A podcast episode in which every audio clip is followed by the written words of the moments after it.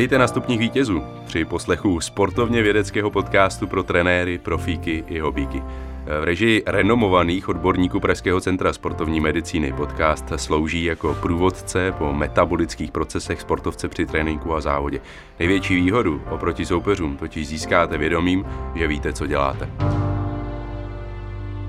Každý sportovec se při tom svém snažení snaží najít nějaké vodítko k efektivnímu řízení svého tréninku. Každý sportovec se zeptá fyziologa nebo svého trenéra, v jakých tréninkových zónách se má připravovat na tu svoji disciplínu, na tu vytrvalostní disciplínu. A právě vytrvalostním disciplínám se věnují lékaři a specialisté v Centru sportovní medicíny s nimiž budeme pokračovat v tom rozhovoru o přípravě, o sportovní fyziologii. Tentokrát tedy o zónách, o intenzitě. Měli bychom začít především tím, kolik těch intenzit lze vlastně v lidském organismu najít a jestli jich skutečně je nějaké omezené množství. Eh, Jirko, skutečně známe jenom pár těch zón, nebo jak by si je dokázal vůbec odhalit v tom lidském organismu? Já bych začal eh, na začátku jednou velkou opravou, protože eh, o zónách, když se podíváte na internet, případně na jiné anglicky mluvící podcasty, tak o zónách najdete možná desítky, možná, možná i stovky nějakých nejrůznějších odkazů a e, všechny e, nabízejí různá jednoduchá řešení. Zóna 1 až zóna 3, zóna 1 až zóna 9. Musíte trénovat podle zón v tepových frekvencích a vysvětlení. Musíte trénovat v tepových zónách podle tempa, v zónách podle vatů a podobně. Nicméně téměř nikde jsem vlastně neslyšel e, jednu věc, kterou bychom měli probrat úplně na začátku. Co to vůbec zóna je a proč vůbec se o těch zónách bavíme? Ono totiž o vůbec žádnou zónu nejde. Žádné zóny totiž vůbec neexistují. Zóny jsme si totiž vytvořili my, lidé, abychom pochopili nebo byli schopni nějakým jednoduchým způsobem řídit intenzitu. To znamená, první korekci, kterou bychom měli provést, je, neměli bychom se bavit o zónách, ale měli bychom se bavit o intenzitách. Dobře tedy, takže když neznáme zóny, ale říkáme jim intenzity, tak co je tedy ta intenzita? Jak ji jako laický sportovec poznáme, nebo jako profesionální sportovec? Ta intenzita eh, jako taková vlastně znamená míru stresu, kterou je organismus vystaven. A i historicky, tak jak eh, se používaly různé eh, testy a z toho nejčastěji rampový ze postupně zrůstající zátěží, tak se přirozeně lidé rozdělili tu škálu na nějakých někdo na tři, někdo na pět, někdo na devět, až na devět. Eh, viděl jsem snad i více různých intenzit. Je potřeba říci, že v každé z těch intenzit se dějí různé metabolické a další procesy a Každá z těch intenzit je nějakým způsobem eh, definovaná a vhodná pro určité typy tréninku, pro určité typy limitací. Ale není jedna věc, která by byla tím hlavním. Není to podle buď to tepové frekvence, není to podle vatů, není to podle saturace kyslíku, není to podle uh, pocitu, je to vlastně vždycky mix. Nicméně já bych teď toto téma přehodil maličko na Vojtu, protože eh, jestli je tady někdo v této eh, místnosti, aniž bych se tě chtěl, Martin, dotknout eh, vzhledem k tvé cyklistické kariéře, tak Vojta si ve své podstatě cíleně musel projít tréninkem, který byl zaměřený na zpětnou vazbu danou intenzitou. Jak si to vnímal tehdy? A co vlastně z toho, s tím, co dneska víme, jsme schopni předat dál? těch přístupů vlastně k užití různých tréninkových intenzit v tom tréninkovém procesu je nepřeberné množství. Každý trenér vlastně k tomu tréninku přistupuje trošku jinak a ani vlastně nedá se říct, která cesta je vždycky úplně ta nejlepší pro toho daného jedince, ale co se v poslední době ukazuje jako nejefektivnější, bude polarizovaný model vlastně toho tréninku, kdy používáme řekněme, nějaké ty nízké intenzity primárně, z nějakých dvou třetin až 80% a opravdu potom té nejvyšší intenzit, těch skoro nejvyšších intenzit, záleží, jak to budeme mít dělené, když to vemu na tři, tak jedna bude ta nízká, tři bude ta vysoká, z nějakých, eh, dejme tomu, 20%. Ale z těch tréninkových modelů spousta, ať už je to prahový, pro každou disciplínu bude přeci jenom ten model trošku upravený, pro každý ten sport trošku jinak specifičtější, ale ve finále to začíná a končí stejně množstvím odtrénovaných hodin.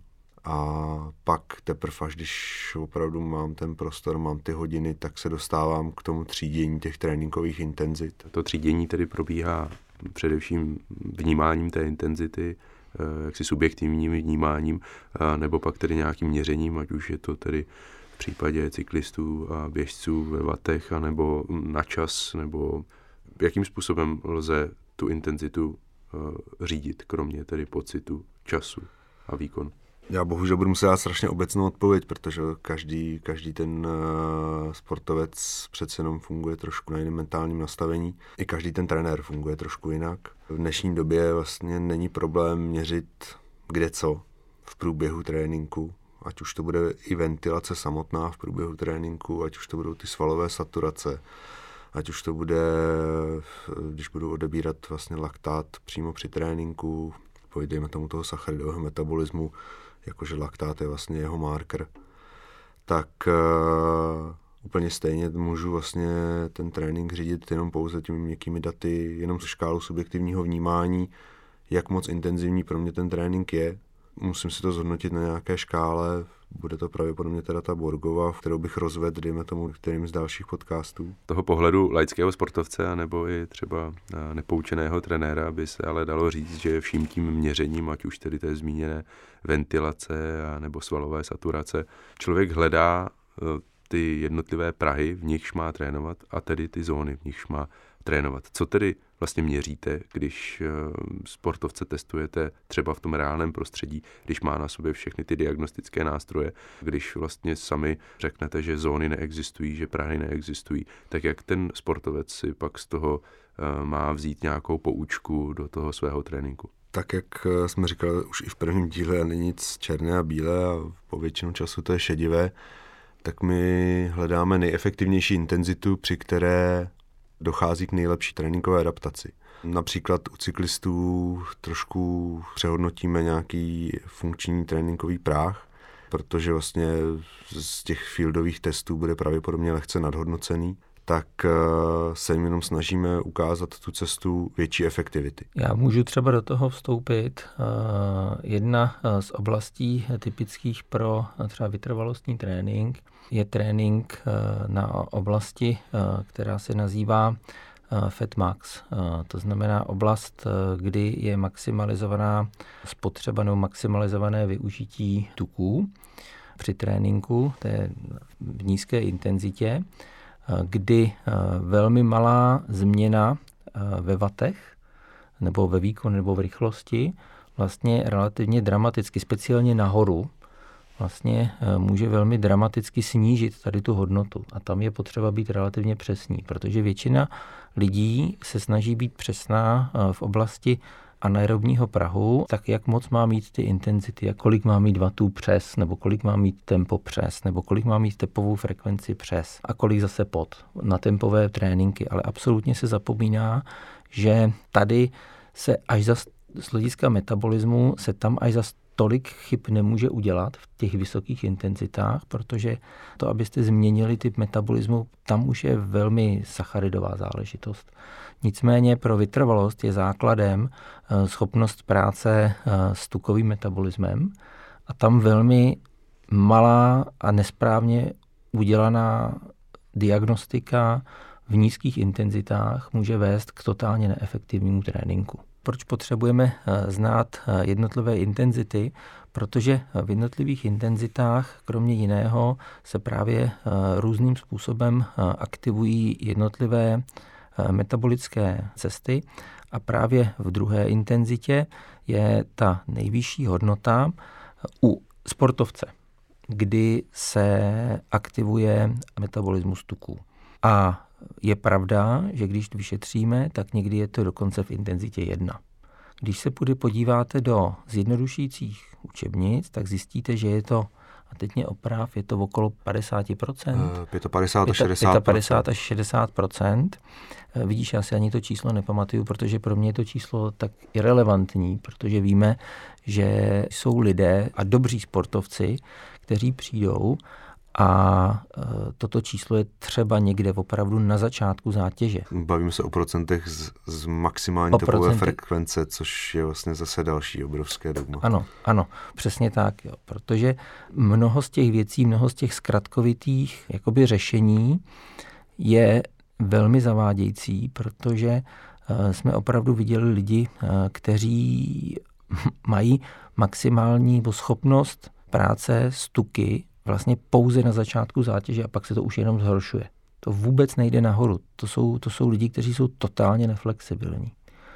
A pak jsme viděli lidi, kteří jsou na keto dietě a ty mají tak obrovskou schopnost, ale to logické práce se sacharidy, práce s tuky, že je mají posunuté mnohem výše ale také nejsou flexibilní, protože nejsou schopni pracovat se sacharidy. Prostě mají doslova ustřelené sacharidy. Se snaží saturovat ty vysoké výkony Přesně. stále na tukový na metabolismus. A uh, já vím, že Díky tady... tomu se vlastně okrádají o výkonnost, protože prostě to, co jsem říkal víceméně před nějakým pár minutama, tak uh, to tělo pojede nějaký výkon na kombinaci obou dvou metabolismů a pokud já budu keto dietou, nějak, ono už jenom keto dieta je zaváděcí zase pojem.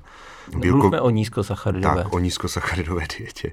Tak uh, vlastně opravdu utlumím ten sacharidový metabolismus natolik, že mám jenom jeden, téměř jenom jeden zdroj energetický, ale ten není dělaný na nějaké intenzivní cvičení a, a ani ultravytrvalec na něj nějak daleko nedojede, protože nebude moct zapojit ten sacharidový metabolismus. My jsme se od metabolismu tuku a cukru dostali trochu dál od intenzit, které jsme si snažili představit a hlavně tedy výrazem intenzita nahradit výraz zóna. Pojďme tedy k představení těch intenzit pro sportovce, jak má řídit ten svůj trénink, v jakých intenzitách a Hlavně jestli se může stát, že se sportovec záměrně snaží vyhnout některé zóně a co se v takovém případě děje, e, jestli má sportovec, který se připravuje, řekněme, na maraton, vůbec vypravovat do té vysoké intenzity v té své přípravě. Já bych možná začal první otázkou, kterou dostáváme často a to je, e, kolik vlastně intenzit je tréninkových. Já už jsem na začátku říkal, že vlastně ty intenzity je naše umělé rozdělení. Když se podíváte na člověka jako biologického tvora, tak vlastně tam žádné intenzity neexistují. Tam plynule přechází eh, jednotlivé jevy podle narůstající intenzity výkonu nebo práce. A proto, abychom to pro nás bylo nějakým způsobem pochopitelné, uchopitelné, tak právě proto vznikly zóny, nebo tady se bavíme o intenzitách. To znamená, pokud někdo řekne, že jsou eh, intenzity dvě, někdo řekne, že jsou intenzity, je nízká a pomalá, někdo řekne, že jsou tři, někdo řekne, že jich je pět a to, co jsem říkal, někdo může říci, že jich je devět. Záleží opravdu na tom, jakým způsobem jsou definované.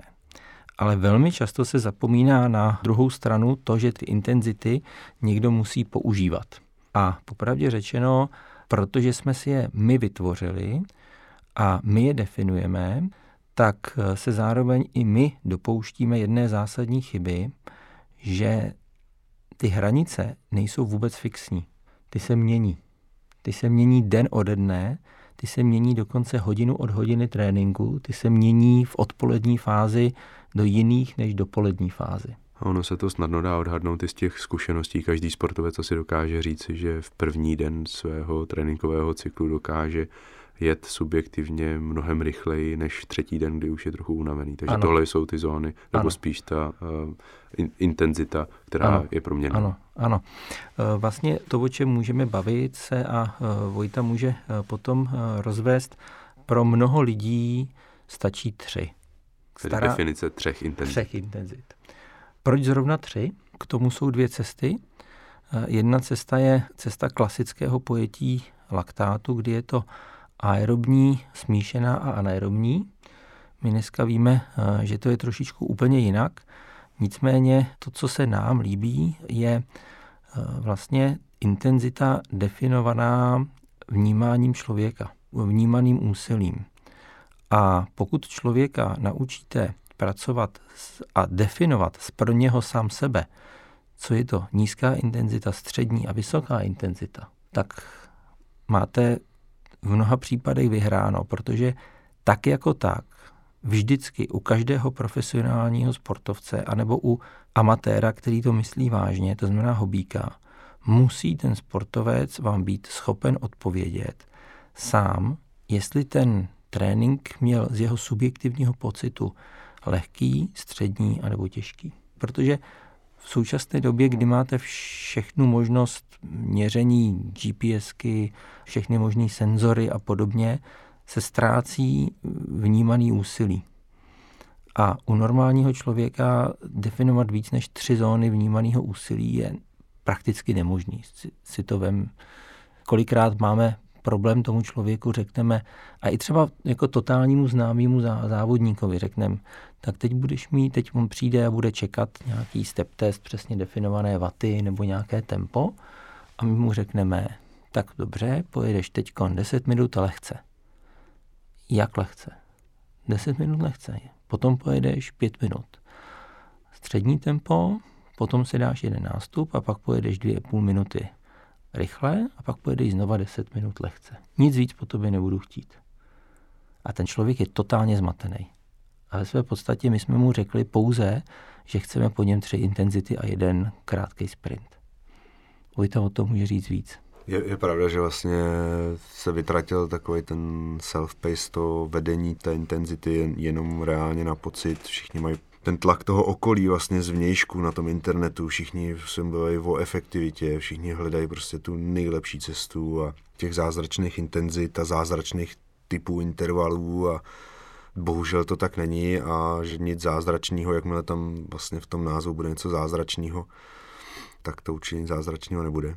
Řídit ty intenzity na pocit je vlastně ve finále mnohdy nejefektivnější zvlášť u sportovců, který mají ještě tu nevýhodu oproti profesionálům, že musí, tam mají tu, tu školu, mají tam tu práci, protože ten pocit, to subjektivní vnímání toho úsilí skvěle zahrnuje i ty další stresy. Pokud tam mám k tomu subjektivnímu vnímání ten nějaký biofeedback v podobě tepové frekvence, můžu tam mít i ten výkonový parametr, jak už dneska i uběhání, tak eh, vždycky je to zapotřebí vzít celé vlastně jako obrázek a jako trenér vlastně bych toho sportovce měl naučit, aby si uměl sám vyhodnotit tu správnou intenzitu, protože každý ten trénink má určitý cíl a pokud je cíl vytrvalost, tak se chci pohybovat někde v té intenzitě 1, 2, ale nemusí to být vždycky na přesně dané definované tepové frekvenci.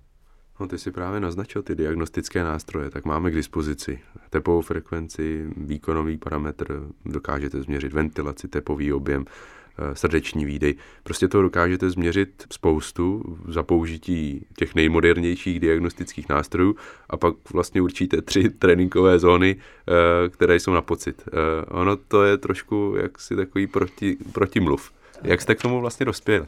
On to vypadá na první pohled jako protimluv, ale není to protimluv. Ty všechny diagnostické metody jsou zaměřeny na to, abychom určili co nejpřesněji v danou chvíli tréninkové intenzity. Další věc, která tam je nepochopená, že zátěžové vyšetření je určeno pouze právě z důvodu tréninkových intenzit. Tréninkové intenzity jsou opravdu jenom nástroj k něčemu. To, co je důležitější, je doba strávená v jednotlivých intenzitách a jejich optimální nastavení pro danou chvíli pro daného sportovce. A v té chvíli vlastně pokud bychom jim dali příliš složitý trénink, tak v té chvíli bychom se dopustili jedné věci a to, že se velmi často potom stane, že oni se ztratí v tom. To znamená, my se snažíme opravdu ten výstup super zjednodušit na úroveň, kdy ten člověk bude schopen ten trénink odjet nebo odběhat nebo odcvičit i v době, kdy vlastně nemá nic v ruce. Nebo mu dojdou baterky.